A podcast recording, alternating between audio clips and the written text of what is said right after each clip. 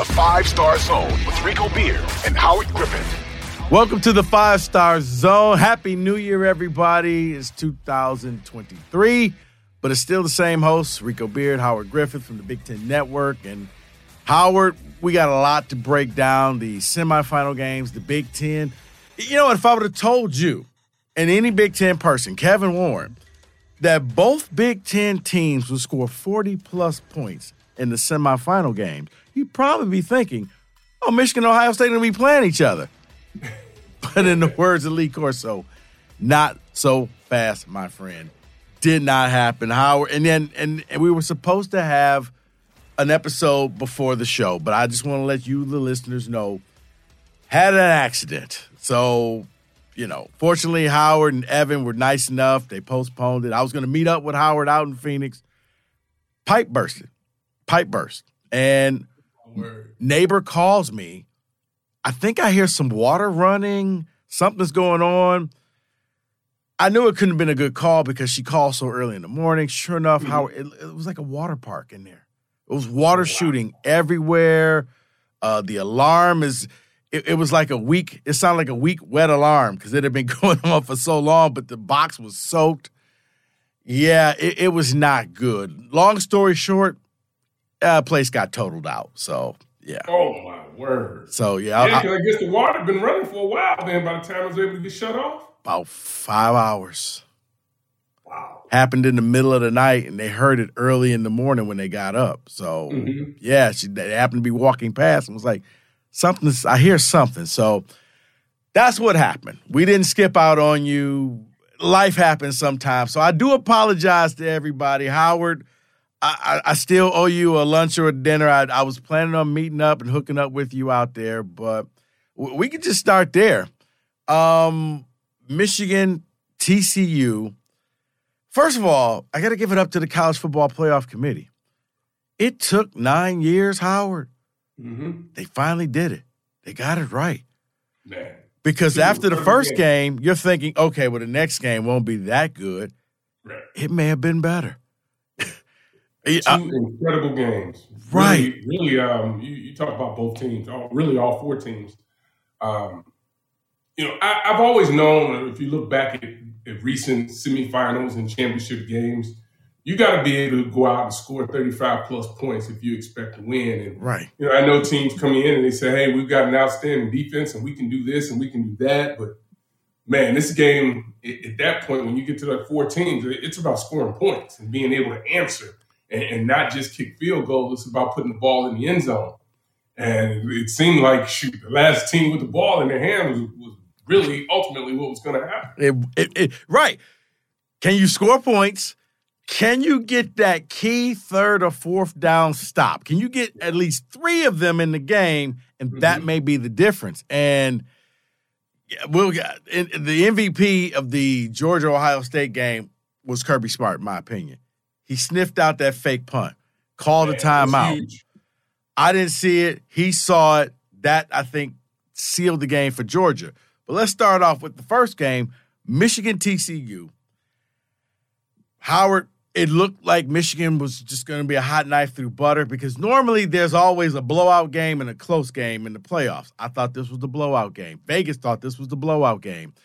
First play of the game, when Donovan Edwards is running down the field, I think everybody kind of thought, okay, it is going to be that easy. Yeah. But then on a fourth and one, they ran the, their version of that Philly special. Mm-hmm. I, what were you guys saying in the press box? Because I'm thinking it had to be a, you called a timeout, so you yeah. kind of took away the element of surprise. There had to be a better play than this slow developing play I didn't think they used Donovan Edwards enough in this game. I know he still had a small cast on his hand, but Howard, that kid's dynamic. That kid can just do things. I was always taught to believe in crucial situations, you put the ball in the hands of your playmaker, not in Loveland. No offense to Loveland. He's going to be a great tight end, but you asked a lot of that kid. Yeah, and, and, and I think I, am not so sure um, how healthy Edwards was for this game um, you know that that's has to be part of uh, of what was going on. I would think in the thought process of of that Michigan, you know, the way they call plays and what they do, that you want to have him out there at, at every opportunity you can. But even if he was healthy, I thought that one of the things that happened, you know, the offensive line really struggled. You know, we talked about the defensive scheme that the TCU was running. Um, and one of the things I always do, and this happened, this happened going back to the Rose Bowl, the first time we saw TCU uh, out in Pasadena versus Wisconsin. I love to spend time because I don't get a chance to see the uh, you know the opposing teams at all really during the season. Uh, so I want to go. I want to go eye these guys up, check them out in pregame, pregame stretch. I want to see them in warm ups. I want to see all these things. And this linebacker group, you know, I, I know you talk about having smaller guys that can run, right?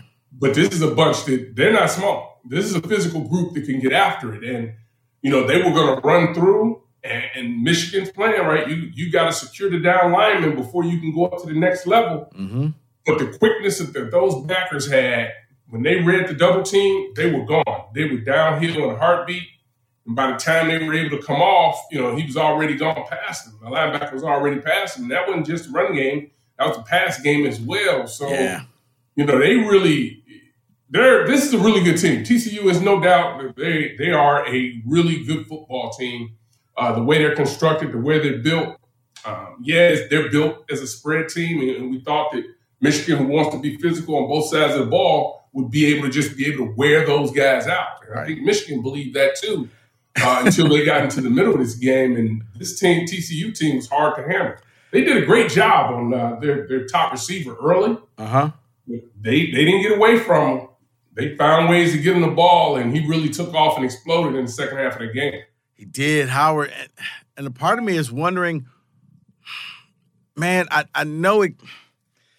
You played this game before, and I've talked to you about it, the bulletin board material, but it did kind of feel like Michigan. Not only did they believe their own press clippings, you know, whether it was uh, Junior Colson, you know, jokingly saying, eh, "What conference do they play in?" or you know, uh, JJ saying, you know, if they run the three three five, what they were going to do. Why would you do that? Like, it, why would I, I? I don't understand it. And yeah, Sonny Dykes came out and said, "Yeah, we internalized all of it. We knew everything that they said, and, and we took it to because you're right." Uh, the linebacker was it uh, D Williams, the number thirteen. He got one of the pick sixes that it was like okay, yeah, monster game, right? And, and even the cameras was like, they were following down the field. Like, nope, he caught the ball. He's going the other way. Yeah, when you look at this, it was almost like it felt as if, in my opinion, Michigan didn't come into this game as prepared, and they thought that it was going to be easy instead of just taking care of business. Because I think if they took care of their business, Howard, they win this game in a in a rout. They left at least thirty points on the field, whether it was the pick sixes, the 4th mm-hmm. down plays, the red zone troubles, like everything that yeah. we kind of talked about for their team. Mm-hmm. Man, it, it it came to fruition in this game. They they struggled in the red zone. You know, they struggled in scoring points in the first half. Now the second half, they shut teams down. Mm-hmm. That may have been the most entertaining third quarter I've ever seen in college football. yeah, they were getting it. They were hey, slinging the ball around. I tell you, pregame, I talked to um, one of their recruiting directors at TCU, who used to be at Ohio State, and he says, "We're putting a game in, in JJ's hands. You know, we want to see if JJ can beat us." And, and that was, you know, when you, when you look at his numbers versus a nickel or dime defense, his completion rate completion rate was around fifty five percent, which which isn't bad, right? It's not mm-hmm. bad. But when he was playing base coverage, two corners and two safeties, he was at 75%. So there, you, there was a clear drop off. Um, but you think about it, right? You, talk about playing with three down linemen. Mm-hmm. I mean, you're, you're going to run against that all day long, right? Michigan coming into this thing two years in a row, Joe Moore Award winners. Right. But one of the questions was, and I thought this too. Listen, I, I thought Michigan did an outstanding job of hand, handling their business and the way they went through the week media wise. But when I talked, when we were doing our pregame, I said, well, yeah, they've said and done all the right things outside of, you know, a few comments here and there. But, you know, that's going to happen during the week. But the reality is that the, we're going to find out when the game starts. That's when you find out, you know, how ready they are. Because you can, you know, you can prepare and you can do everything you need to do, and you still find yourself in a dogfight, and that's what they found themselves in the middle of. And you know, they just couldn't couldn't get the answers. They would go back and forth, but when they needed to make some plays, you know, down the stretch, it just just couldn't make it. So yeah, uh, and they couldn't come up with the big stops when they needed. But but when you talk about not being able to execute in red zone, you know, as you mentioned, that's been a problem, been an issue all year that, that they hadn't been able to correct. Yeah, and it was just really weird because, you know, my father always told me never play another man's game. TCU, as you said, they they they made them play their game. Michigan was a run oriented team. They would just jam it down your throat, especially in the second half. And I, I, jokingly said, hey, did Donovan Edwards even play in the fourth quarter? Because yeah. it truly was JJ. He mm-hmm. accepted the challenge, but I yeah. think he took the bait and he accepted the challenge. They went away from the run game, and it was he was just back there playing 500 with his receivers. He made a lot of great throws. I mean, mm-hmm. one of them uh, earlier in the game, I, it was the controversial where it looked like the receiver caught it for a touchdown. They went back because mm-hmm. I thought he bobbled it. I did. Mm-hmm. And then when I saw the replay, the replay was inconclusive. And then they showed another angle, and I was like, "Wow, he actually pinned it to himself. He didn't bobble mm-hmm. it. It right. was a good call. You're out first and goal from the one foot line." maybe I'm oversimplifying things. Yeah. I sit in the huddle, guys. I'm gonna run a quarterback sneak four times. You're the best offensive line in college football. If we can't score, we don't need to deserve to win this game. And somehow or another, it was almost like the in the NFL, the uh, that Buffalo Minnesota game where it looked like a foregone conclusion, and all of a sudden you see players pointing and pointing. It's like, wait, why are TCU players pointing their ball? He just stopped them, right? And you see, it yeah. was a fumble. It was like Michigan couldn't get out of their way. It's like they abandoned, in my opinion, they abandoned their own game plan, that winning game plan. Said, JJ accepted it. JJ played well. He had a lot of big runs late in the game, uh, touchdown, two point conversion, but they went away from the running back, and I, and I think that to me was to their detriment. But it, through all of that, through all the mistakes, through everything that happened, they still had an opportunity late in the game to, to and, and, it was almost like the script was writing itself. You're down by 6 mm-hmm. You score, you kick the extra point. Moody kicks a 40, 59 yard field goal. Yeah. It, it, it, looked like they were going to get it, but then, man, they fumbled that final snap and had to play, you know, throw the ball around, and and and next thing you know, the game was over. And I and I think for a lot of Michigan fans and the Michigan players, it was kind of that deer in the headlight. Howard, what happened? How, how did right. how did we get here? Yeah, and, and, it was one of those tough ones. But you know, going back to that goal line play on the fumble, you know, with the best offensive line in the country, you expect to be able to hit a quick uh, a quick hitter and, and, be able to, to get it in there. But you got to be able to execute the you know the center quarterback exchange, the handoff to the fullback. You got to be able to execute that. Now there'll be people who'll say all day long that well, they're they're mostly in shotgun. They spend a lot of time in shotgun. So why would you go in that direction? But you know, you call those plays, and you know they got to be executed, right. and that's that's you know, ultimately comes what it comes down to. And you know, something that I think probably wasn't talked about enough um, is the pressure of, of, being an undefeated team at, at that particular point. Um, there's a lot of things that go into that, right? And you just it's just a foregone conclusion that there's no pressure. But see, you know, they've been a lot of pressure situations, right? Having to come back, right? Second half, really having to rally, struggling. But I think when you look at it in its totality, when you start, you know, you're undefeated. Nobody really talked about it. I mean, it's like, okay, we're in a championship, so everything starts over. Well, the pressure's still there. You're still trying to stay undefeated. You're trying to get. Uh, but see, Howard, and, you know, those things happen. See, I see. I get what you're saying, but I would think the better, the more pressure came not from being undefeated. I think more pressure came from everybody saying, you're going to beat this team and you're going to be in a championship game. Oh, yeah. Expectations were high. I, I guess I didn't feel like that pressure, like, oh my God, can we stay undefeated? Because everybody and their mother, I mean, out, no one outside of the Dallas area gave TCU a shot at this thing. So that's why I guess I look at that as the pressure was you're supposed to be in SoFi. You're supposed to be Mhm. holding new press conferences right now. Yeah. I get what you're saying. See, I just thought it was a little overconfidence, and they they didn't realize that TCU they're on scholarship too. They're they're not the Washington Generals.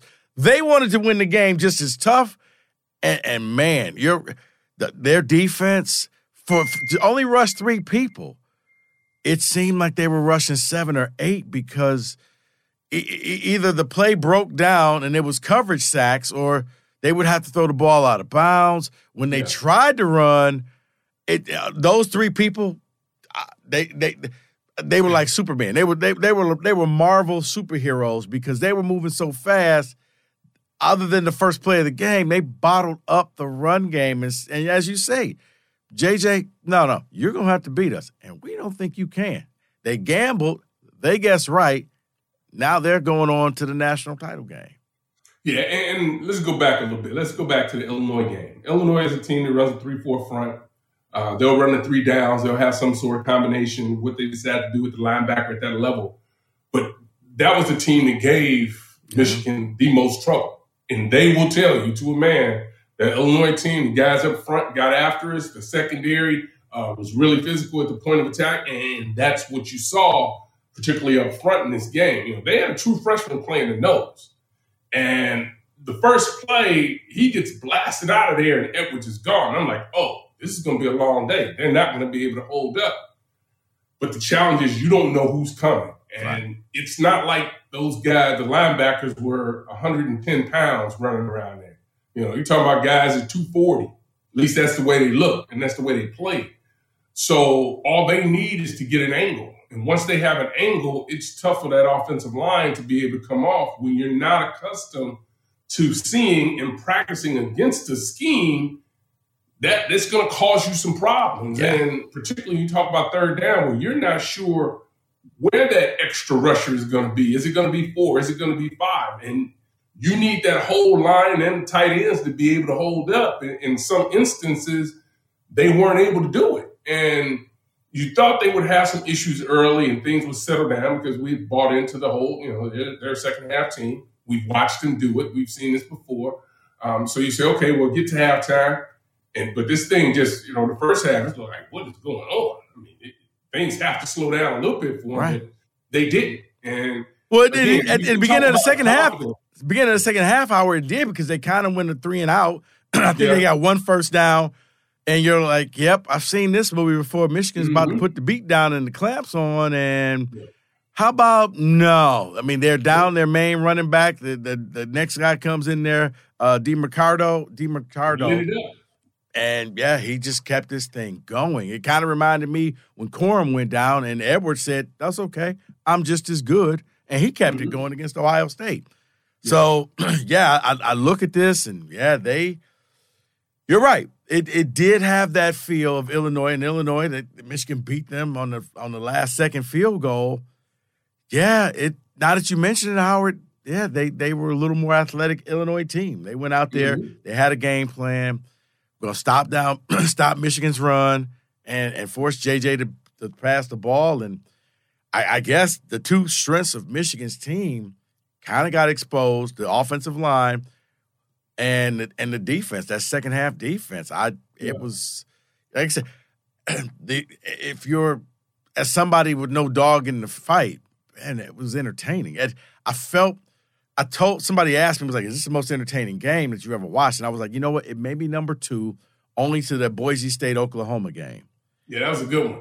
No That doubt. that still to me was the most entertaining game with all the trick plays and everything like that.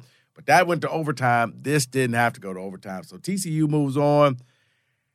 They take on a Georgia team. If I'm Ohio State, Ryan Day, you, you had the lead for almost 59 minutes of the game. But Yeah. you didn't have the lead at the right time. At the very end, you had an opportunity. Yeah, I- honestly, I may be oversimplifying this, Howard. You can stop me if I am. This whole thing changed when Marvin Harrison Jr. got knocked out the game. It was a legal hit. targeted. See, I don't. Th- I think it was a legal hit. I think it was just. I don't think it was targeting Howard. I mm-hmm. think it was just an old school, you know, hard hit, an Ed Reed type of a hit where it wasn't dirty, but man, you're gonna feel that one. And it was just unfortunate. I didn't see it as that. And I watched it over and over again because I'm yeah. like, I don't want to look at it with Big Ten glasses. Right. I was like, he actually just kind of really lit him up. And unless you want to say defenseless receiver, now if you want to go that route, I'll give you that. But the hit, that, in my opinion, yeah, you know what? You're right. See, that's, that's, that's part of it. That's why the BTN gives you the I big You're bucks. absolutely right, though. I, I, think you're right. When when uh, when you lose the you know, arguably the best player on the field for either team, yeah, uh, when he's not in there, I mean it, it's a problem, right? It, it, it is absolutely a problem, and that's when things change. But I, I thought C.J. Stroud really, for a guy who, for the most part during the year, you know, didn't really want to run, right but there were some opportunities and he had to run in this type in this game, the way it was the way it was unfolding. Right. Um, but they answered a lot of he answered a lot of questions that I think that people had of him and his ability to be able to scramble and, and put his head down and, and, try to get that extra yardage. Howard, do you hear that? That's the silence from his critics because he shut everybody up. Yeah. This man in in one game improved his draft stock tremendously, where he answered all the questions that people said he couldn't do. He did. He mm-hmm. used his legs. He scrambled. I mean, even late in the game, I questioned, man, I questioned Ryan Day at the end. Like, yeah, I, I, I don't settle for a long field goal. He got you down to the 30. Run some plays, use the sideline. Yeah. Try if you're gonna go for the winning field goal, make it easier on your kicker. And it was like, nah, I'm good. We should probably settle for like a 45 yard kick in college. That's not a gimme. Maybe in the pros, but I, when he scrambled and got there, I said, oh my God, Ohio State's about to knock off Georgia. This mm-hmm. really is about to happen. CJ Stroud, of all the quarterbacks that you saw, if CJ Stroud played this way during the regular season, Howard, I do believe he would have won. He would have won the Heisman Trophy. Right. Well, things were set up for him to do that. I, I, think one of the reasons he didn't was, you know, obviously the loss to, to Michigan. Right. Um, it was a big part of it um, because people were then all of a sudden looking, and he had some games earlier. The numbers weren't necessarily great, but he played like that every weekend. It's no question. You know, he probably wins it, wins it quite handily. Right. Um, right. Because to me, Caleb Williams won it because somebody had to win it.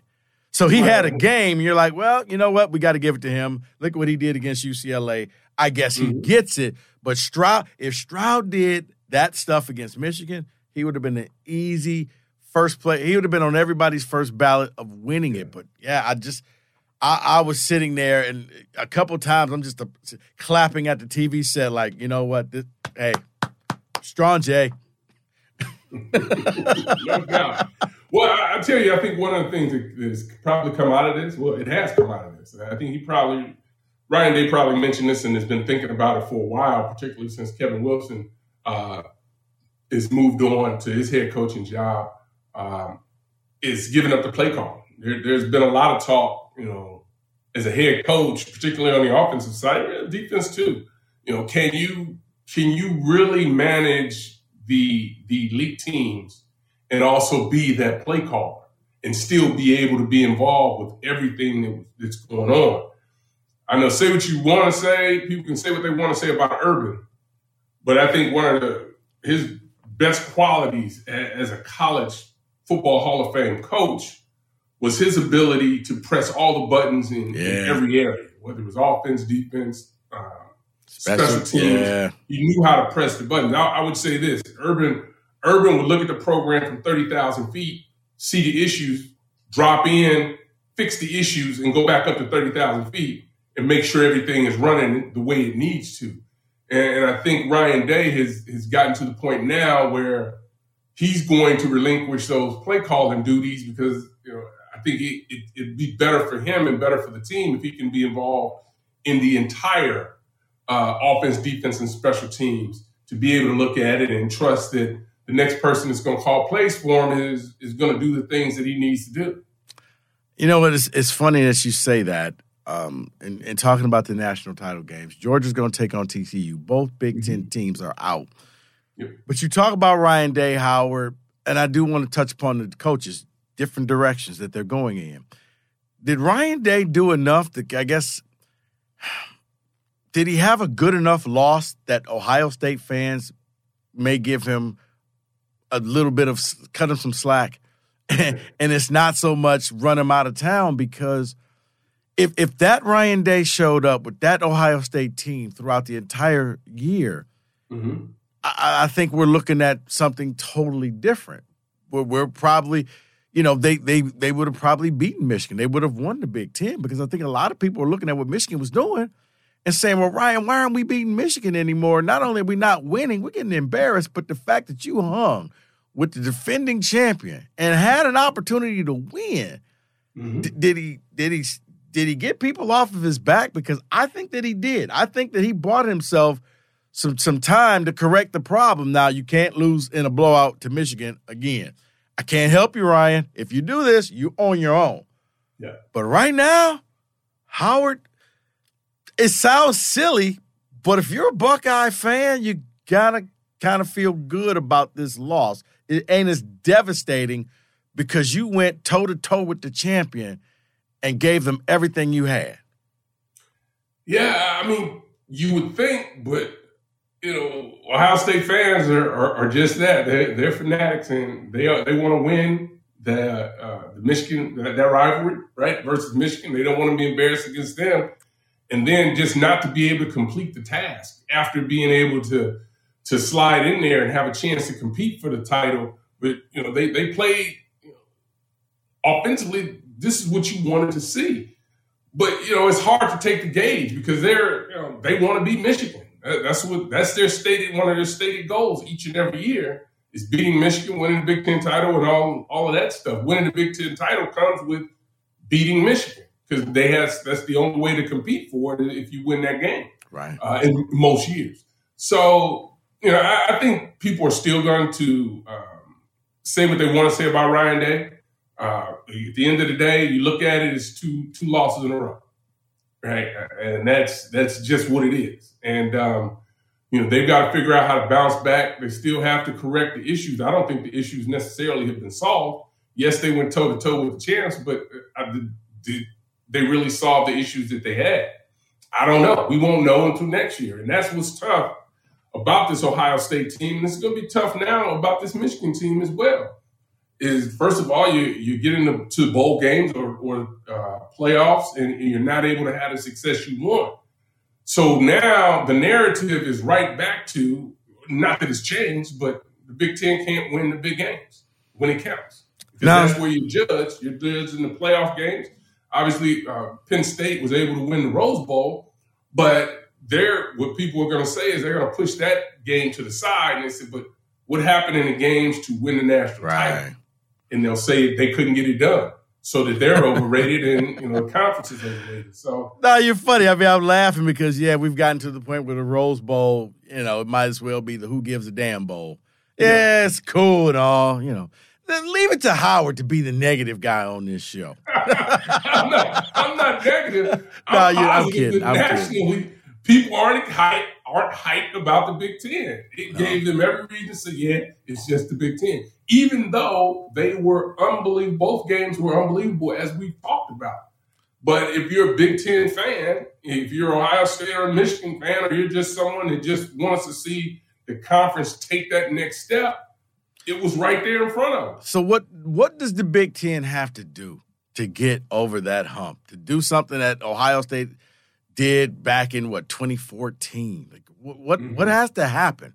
Because I thought you're right. I thought both teams had the formula to get it done. There was no team loaded with NFL talent from the SEC this season. Honestly, I thought this was going to be Michigan's year because, you know, I, I, I bought into the okay, you got TCU, and now you just got to get it ready for whoever survives that beatdown against right. Georgia and Ohio State you benefit from this, and instead, you know, in a in a year that I kind of thought the deck was stacked in the Big Ten's favor, they got nothing. I mean, is it coaching? Is it playmaker? Is it facilities? I mean, what does the Big Ten need to change, Howard, to finally grasp that brass ring and get, and get the title again? Yeah, honestly, I, I think it, it, has nothing to do with facilities wise. I mean, both teams. Listen, Ohio State has outdated facilities. We know they need to do something about that. They know that. That's no big deal. Uh, Michigan has been continuing to do what they need to do, right? They, when you look at their strength and conditioning departments, both of them have unbelievable people in leadership uh, with Mickey Marotti and Ben at, at, Michigan that are doing unbelievable jobs of getting these uh, young people prepared to play. I mean, you look at the coaching staffs, right? I, I like both coaching staffs. You can complain about uh, Ohio State from a defensive standpoint of giving up big plays every now and then, but when you go back and look at it, you know, the players were in position to make the plays. So it wasn't necessarily the scheme that failed them, but it was the players in certain situations that didn't make the plays. So to say all of that, it's about it comes down to execution. That's really because I don't think any any one of those, those programs need to change or or do something that's different. They both found themselves in the playoffs or earned their way to the playoffs and couldn't get it done in, in the semifinal games. And, and if you're gonna be if you're gonna be that that elite dominant program, right? There's only gonna be one every year. Right. It's gonna be happy. Right? So only one that's gonna win the that's gonna win the championship. But to be able to put yourself in that position, yeah, you got to continue to execute each and every week. But man, when it counts in that game in the on the big stage, let's remember that this TCU staff, this is their first yeah. year together. You're right. It's this is this thing. It wasn't like they were world beaters last year. They were five and seven. This this is not. I mean, their top receiver. They had guys in wanting to transfer, get out of there, go to better places. And the job that Sonny Dykes and that coaching staff did is is unbelievable. Uh, to be in this position, Sonny Dykes got fired from Cal. Yeah. Right. I mean, it's not you talk about the perfect storm and putting your people in position. Wow. Yeah, you, we looked at this receiver group at TCU. They're all 6'4", 6'3", 6'4", 215. They got one guy that's like 5'10". He's a quick guy inside. But you, you look at this Georgia team. You see how big and physical they are, but they were down some players. Some players got hurt in that game for them as well. So it comes down to just being able to execute. You know, Stetson was in some tough situations, but he bounced back. Um, Will Johnson was missing uh, some in the second half of that game for Michigan. Yeah. And I think that had a lot to do with, you know, what happened uh, in the past game for them. But shoot, I don't think it's anything that, that either program needs to change um, to, to be able to win a national title. I think they're there. I think there's always tweaks that you can make. We're going to see that now uh, with play calling duties that are going to be passed off um, to I guess you have to think right now it's going to be Brian Hartline is going to be making the making the calls over there offensively. Um, but that hasn't. I don't think that's been finalized yet or announced yet. So they're making internal tweaks. They're both, you know, doing what they need to do in, in the recruiting side of it. And you look at Michigan, they're killing in the transfer portal as they've done. Right. So Not, there's but, no reason to think that they can't be right back in this situation once again next year, but things still have to play out. You got to play the games. One reason for Michigan, Howard, and, and I want to end it with this. Last year, Harbaugh interviewed for the Minnesota Viking job. Interviewed on signing day, and it was the second signing day, and they weren't bringing mm-hmm. anybody in. But it was these, it was the optics. It was a bad look. He came yeah. back, little hat in hand, guys. I scratched the itch. I'm done. I'm happy at Michigan. Go blue. Life's great. Except we've already now heard two confirmed reports. He talked to the Broncos people, just talking, not interviewing. Mm-hmm. Had a sit down in Carolina. He went on a you know news station in Carolina and said, "Hey, he hopes to be back at Michigan, but you don't know what the future brings." I guess uh, is, is it just the nature of the beast? Because I'm thinking, what happened to the man about a year ago who said, "Hey, I ain't going nowhere. I'm here for life." Because yeah. I honestly, I don't think life could get any better for Jim Harbaugh than it is at Michigan right now. He's got that thing humming. It took seven years, but these last two years, he's the road goes through Ann Arbor. My only mm-hmm. thing is, if you look at his history, he doesn't stay places long. This is the longest he stayed at a job. Normally, mm-hmm. like three, four years, and I'm out, new job, new opportunity. Is it just the fact that maybe he just wants to scratch that NFL itch? Because I, I said that he probably wouldn't, except for most coaches would be satisfied saying, well, at least I made it to the Super Bowl, except you lost to your brother. Yeah. So every time you had a family outing, every time, you know, I'm quite sure that John Harbaugh, when Jim says, hey, can you pass the potatoes, grabs the hand with the ring on it and hands it over to him so he could see that ring. Is it just the fact that, you know what, he he still has that last itch to scratch of winning the Super Bowl? Or is this just all about nothing and he's probably going to end up back in Ann Arbor? Well, let's look at it this way. I think that anytime you have coaches that get to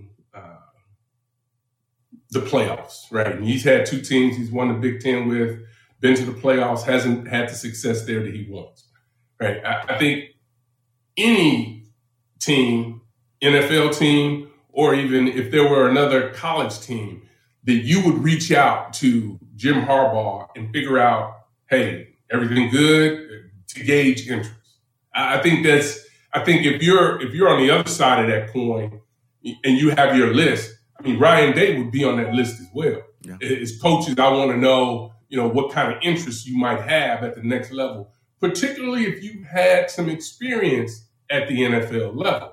You, you're gonna you're gonna always garner that interest. And Jim Harbaugh's name as a player in the National Football League, as a coach in the National Football League, and now doing college, you know, owners really want to see if if that's a guy that can help them get over the hump because he's gotten Michigan to where they're in the middle of national championship races the last couple of years. So I think it, a lot to do about nothing.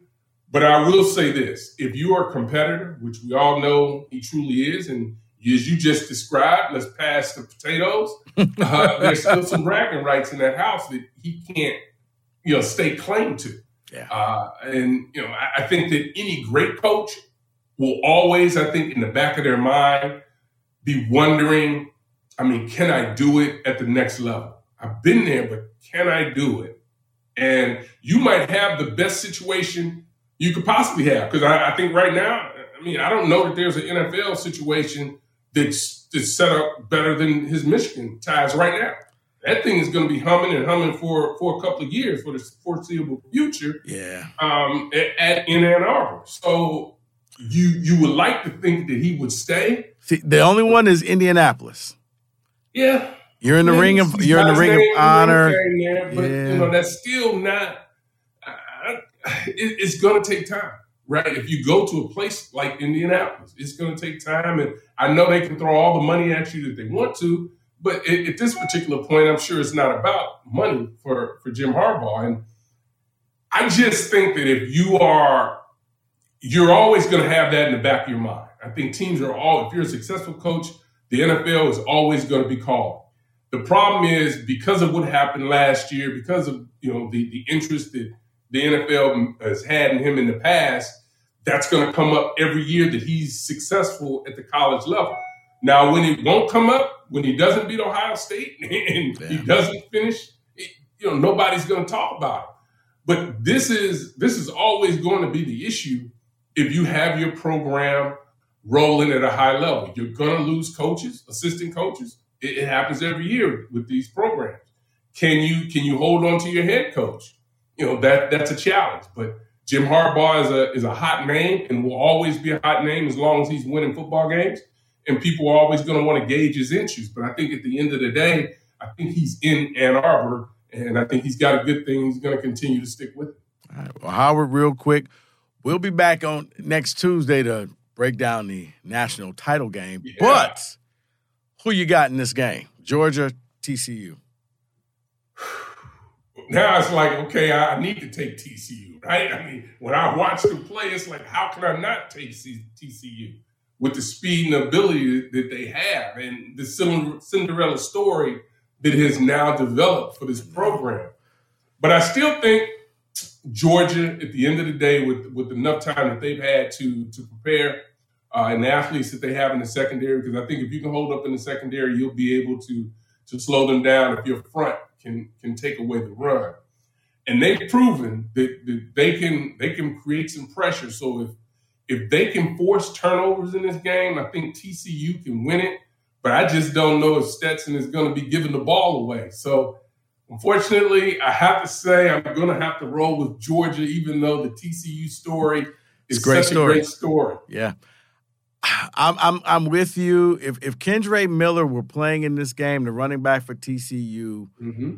I would feel confident because numbers say t- it favors TCU. The reason Mhm. being, hasn't been a back to back champion in a while. Yeah. Okay, every time you thought Bama was going to roll in there, they didn't. Mhm. Clemson, no, they didn't. Now this is Georgia's chance to go in there and, and prove everybody wrong. But I do think that the absence of Kendre Miller, that that running back, and I don't think Stetson Bennett. Let's face it, if JJ doesn't throw two pick sixes, he only throws one. Yeah. Michigan wins this game, but we're talking about Michigan, Georgia. yeah. So you're right. I think it's a great story, but I think in the end, it's just it's, it's just going to be too much athletes on, on the Georgia side, and yeah, Georgia will get it done, and we'll end up looking ridiculous on Tuesday.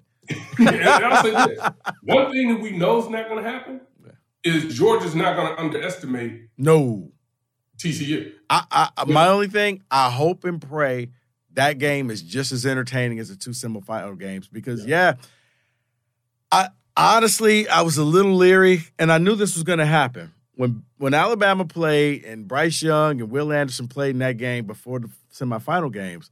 Mm-hmm. Nick Saban wanted to set a statement. You put the wrong team in there. Now Nick was hoping that it was going to be a blowout game and one of these teams, so he could be like, "See, we should have been in there." I still say if it were a 12 team playoff, Alabama's maybe the most dangerous team, but they're not there.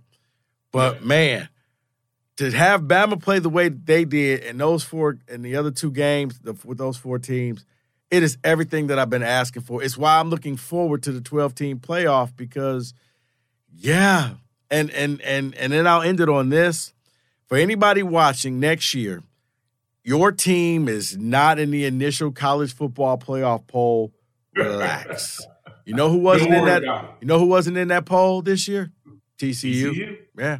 Even in the final poll, TCU I think was 11th. Yeah. So they weren't in the top 10. So I know we like to freak out and overreact, but if your team's not in there, relax. Doesn't mean that they're out of it. Just means that they're just laying in the weeds. So Howard, good talking with you. Good seeing you again. Once again, sorry for the delay, but you know, life happens. It happens. So, you know, I was, if not, I, I, what you guys didn't know, Howard told me I can just go ahead, pack my stuff up, and come in and move in with him. So he'll, he'll, he'll set me next to the dog and his Super Bowl trophies. there you go. All right. All right, Howard, good talking with you. We'll be back on Tuesday to break down that national title game. Thanks for listening. Keep subscribing. Keep watching the Five Star Zone.